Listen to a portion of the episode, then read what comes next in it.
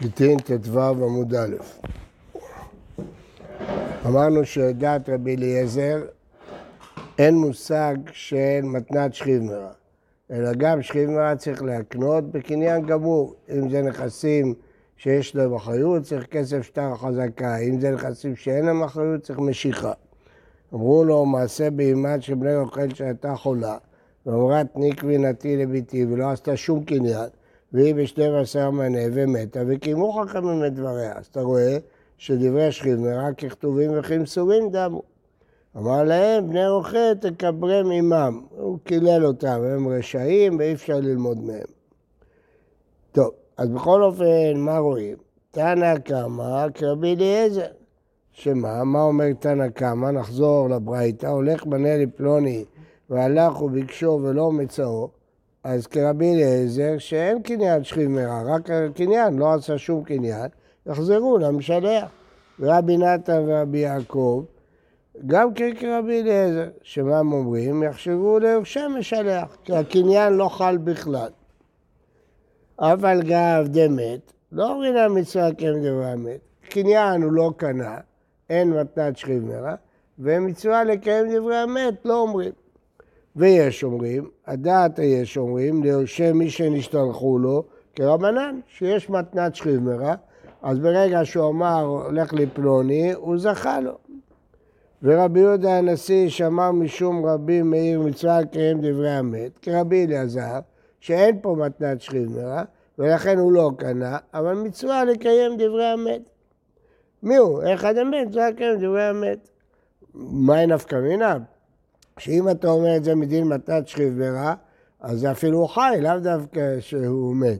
ואם אתה אומר שמצווה כן זה המת, זה דווקא אם הוא מת.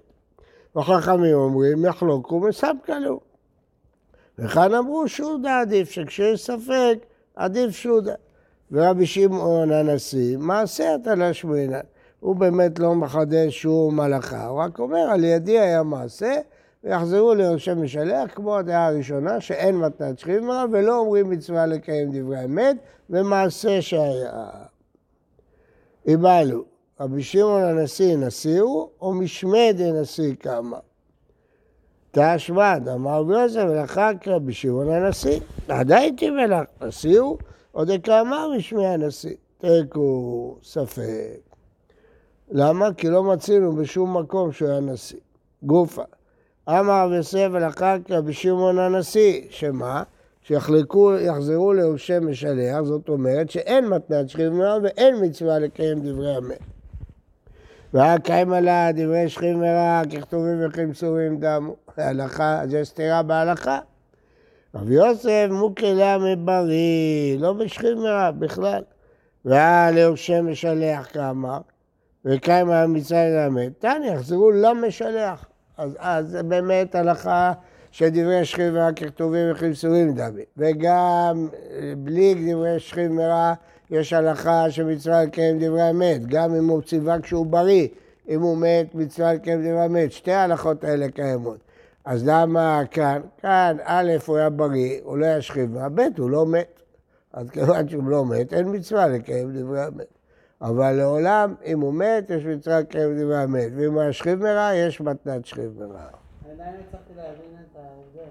מה? הרי תמיד שכיב מרע זה רק פועל אחרי שהוא מת. כן. אז גם, אין הבדל בין אדם רגיל שאמר משהו ואז הוא מת, לבין שכיב מרע שאמר משהו באותה מידה. נכון, אבל ההבדל הוא שכשהוא אמר כשהוא בריא, אתה לא יכול לבוא מדין מתנת שכיב מרע. כשהוא שכיב מרע, אתה לא צריך לבוא מדין מצווה לקיים דברי אמת. מה? מתבטלת המתנה. אז רק כשהוא ימות, אז זה יתקיים בצורה סופית. נכון, אז כל ההבדל זה ממתי אני נותן. נכון. גם מצווה זה פחות דרגה מאשר קניין. מתנת שכיב מרע זה שהוא קנה לגמרי. מצווה זה מצווה, לא רוצה לקיים מצווה. מה אתה רוצה? לא אמרנו בדף י"ד, י"ג, סליחה, שההבדל הוא במעשה הקניין,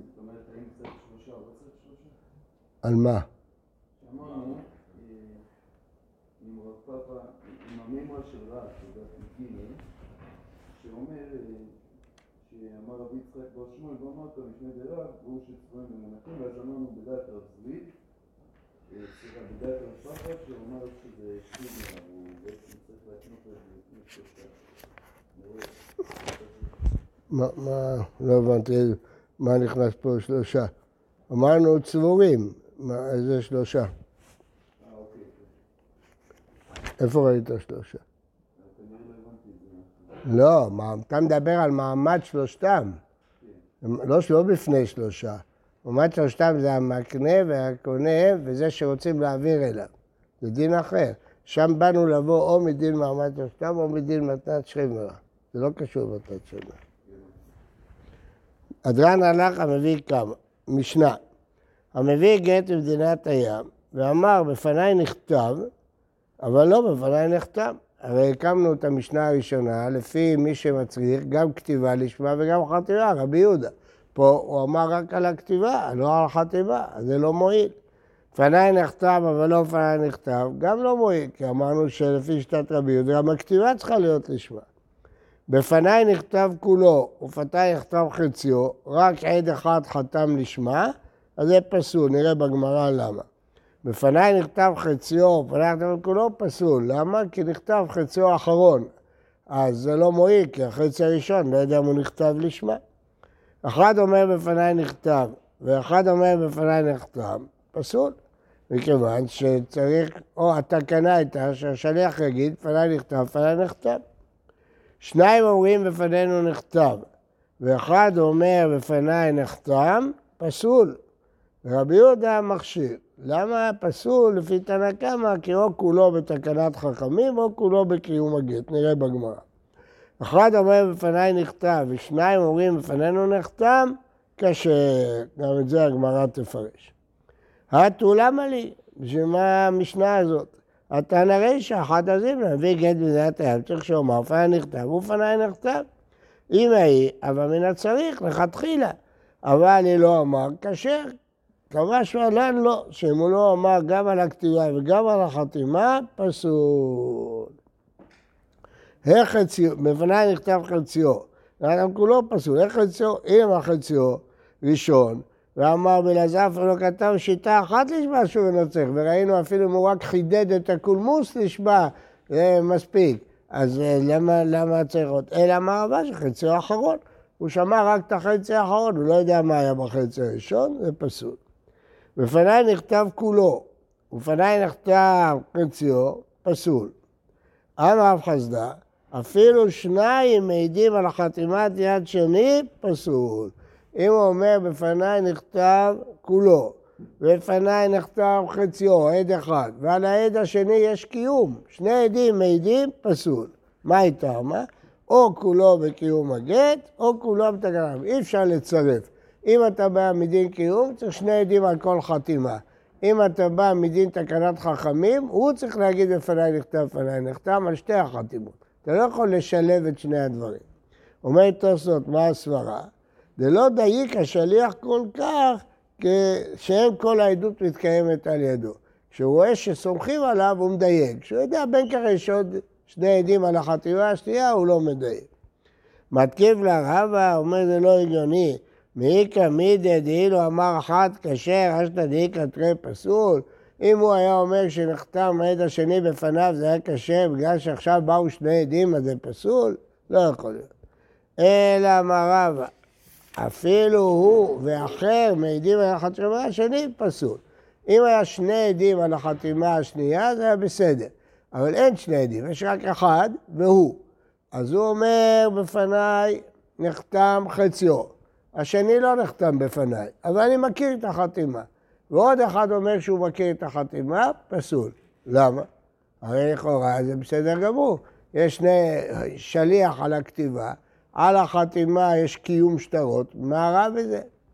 בהיתמה, אתן יחלופה בקיום שטרות דעלמא, כנפיק נחריבא דממונא פומא דחצדה. נחשוב שזה מועיל גם בקיום שטרות, וזה לא מועיל. למה זה לא מועיל? כי אם יש אה, שני עדים על חתימה אחת, אין שני עדים על שתי חתימות. שני עדים על חתימה אחת, ואחד מן השוק מעיד על השני. כלומר, הוא בא ואומר, זה החתימה שלי, לבד. אז הוא קיים את החתימה. הוא אומר, הנה, זה החתימה שלי. קיים את החתימה. את החתימה השנייה, הוא, הוא זה של מישהו אחר, לא שלו. אז הוא מעיד עם עוד מישהו על החתימה השנייה. פסול. למה פסול?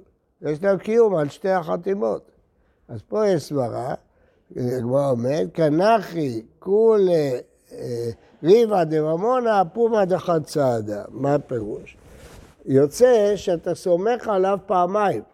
באייה חתימה אחת, אתה סומך על הקיום שלו.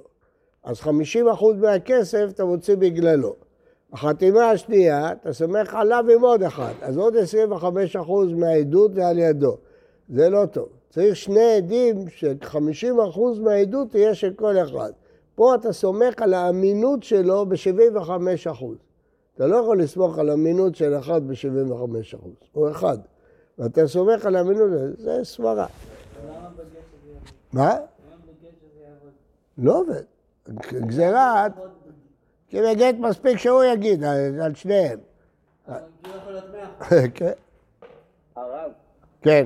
למה אי אפשר לחלק בין שני החתימות ולחלק את זה בין שני העדויות? הוא מעיד על עצמו, זה חתימה אחת. מכיוון שזה... אבל זה עדות על השטר, מה זה חתימה? אבל זה עדות על השטר, השטר הזה, בגללו... בסדר, בשביל מה? על סמך העדות שלו, אתה מוציא את הכסף של השטר. אתה יוצא שאתה סומך יותר מדי על אמינות של אחד בשביל להוציא כסף. אתה לא יכול לסמוך על אמינות של אחד 75 אחוז מהכסף. חתימה אחת הוא אומר, זה אני. כן. מה את קיבלה רב אשי, מעיקה מידי דאילו מסיק ליה ולכו לדיבור הכשר, אשתא דאיקה אחת בעדי פסול? מה הפירוש?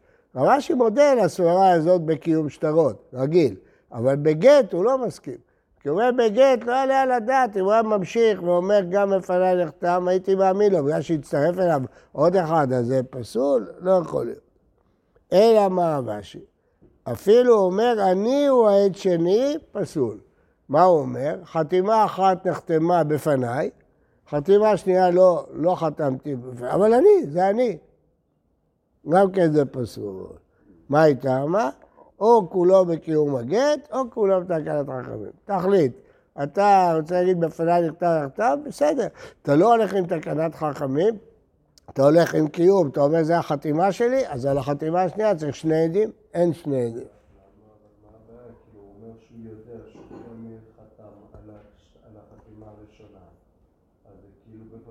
לא, לא, נכון. שאלה שלך טובה, אבל זה לא הייתה התקנה, לא ככה הייתה התקנה.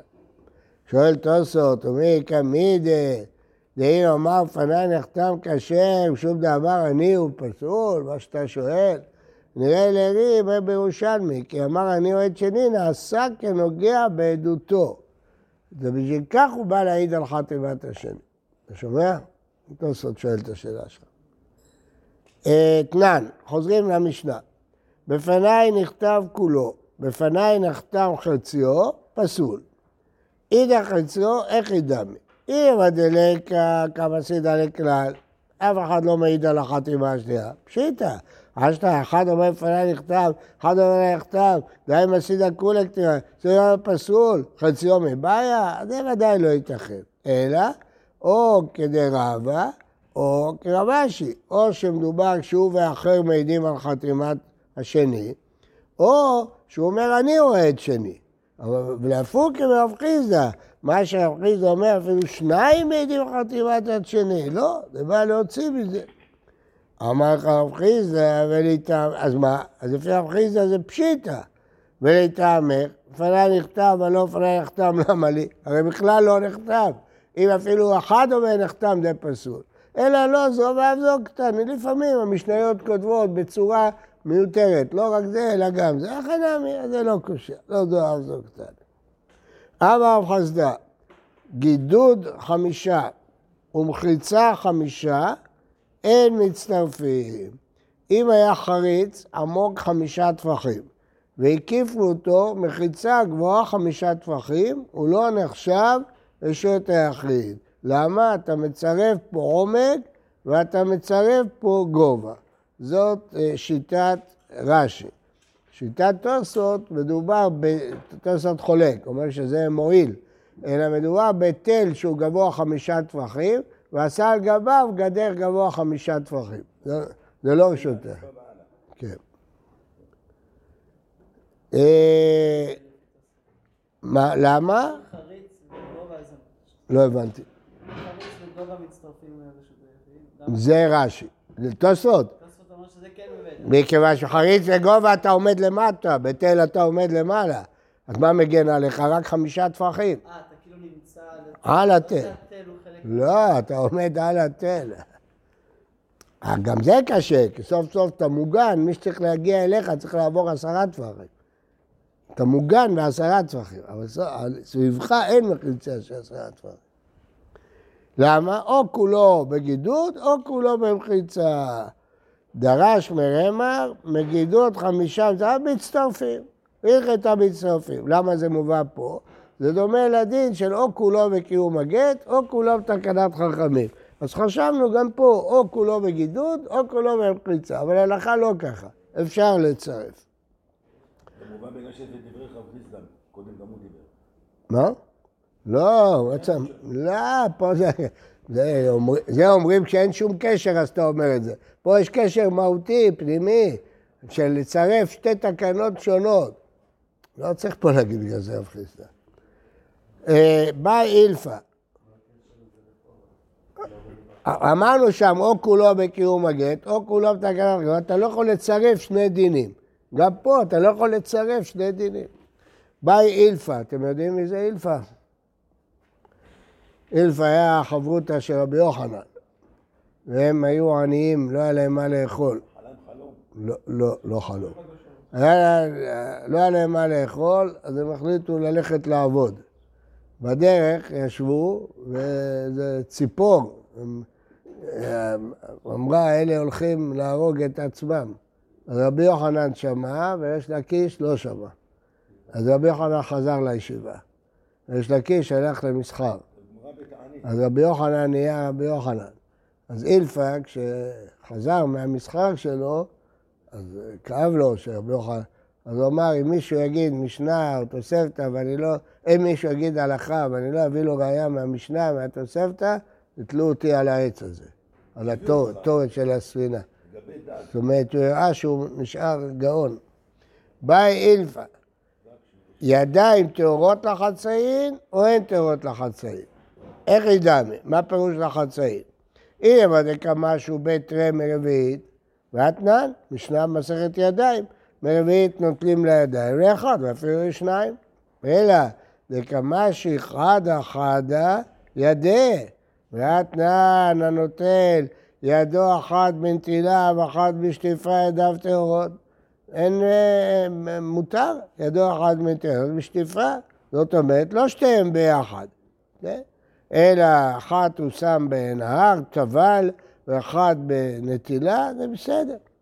אלא, דקמשי פלגה פלגה דידי. הוא נטל חצי יד, ואחר כך הוא נטל חצי יד.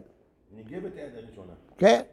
ואמרי דבר עיניי אין ידיים טהורות לחצאין. מאיפה אתה יודע שניגב? מאוד שורה. לא צריכה דאיכא משקה תופח. אם עדיין נשאר המשקה הראשון, אז זה כשר. כי איכא משקה תופח מהי ואתנן הניצוק והקטפרס הוא משקה תופח ללא חיבור לא לטומאה ולא לטהרה. לענייננו רואים שמשקה תופח אינו חיבור. לא צריכה, דאיכא תופח על מנת להטפיח. נשאר רטיבות כזאת שיכולה להכתיב משהו אחר. זה לכל הדעות חיבור. מה זה הניצוק וכתפרס אינו חיבור לא לטומאה ולא לטהרה? ניצוק זה קילוח, כתפרס זה מדרון מההר. זה לא חיבור, לא לטומאה ולא לטהרה. אם אחד מערם מכלי טהור לכלי טמא, והניצוק מחבר את שני הכלים, זה לא חיבור. לא חיבור. המשקה העליון לא יטמא, או להפך, התחתון לא יטמא. אותו דבר כתפרס. אם מים יורדים בשיפוע בהר, זה לא נחשב שהם מחברים את החלק העליון עם החלק התחתון. בסדר? או למשל, אם יש מקווה שיש בו 40 סאה, בשני אין 40 סאה, הם מחוברים במדרון, זה לא נקרא חיבור. לא נקרא השקה. צריכים להיות מחוברים ככה, לא במדרון. ניצוק זה קילוח, כתפרס שיפוע. בוקר טוב.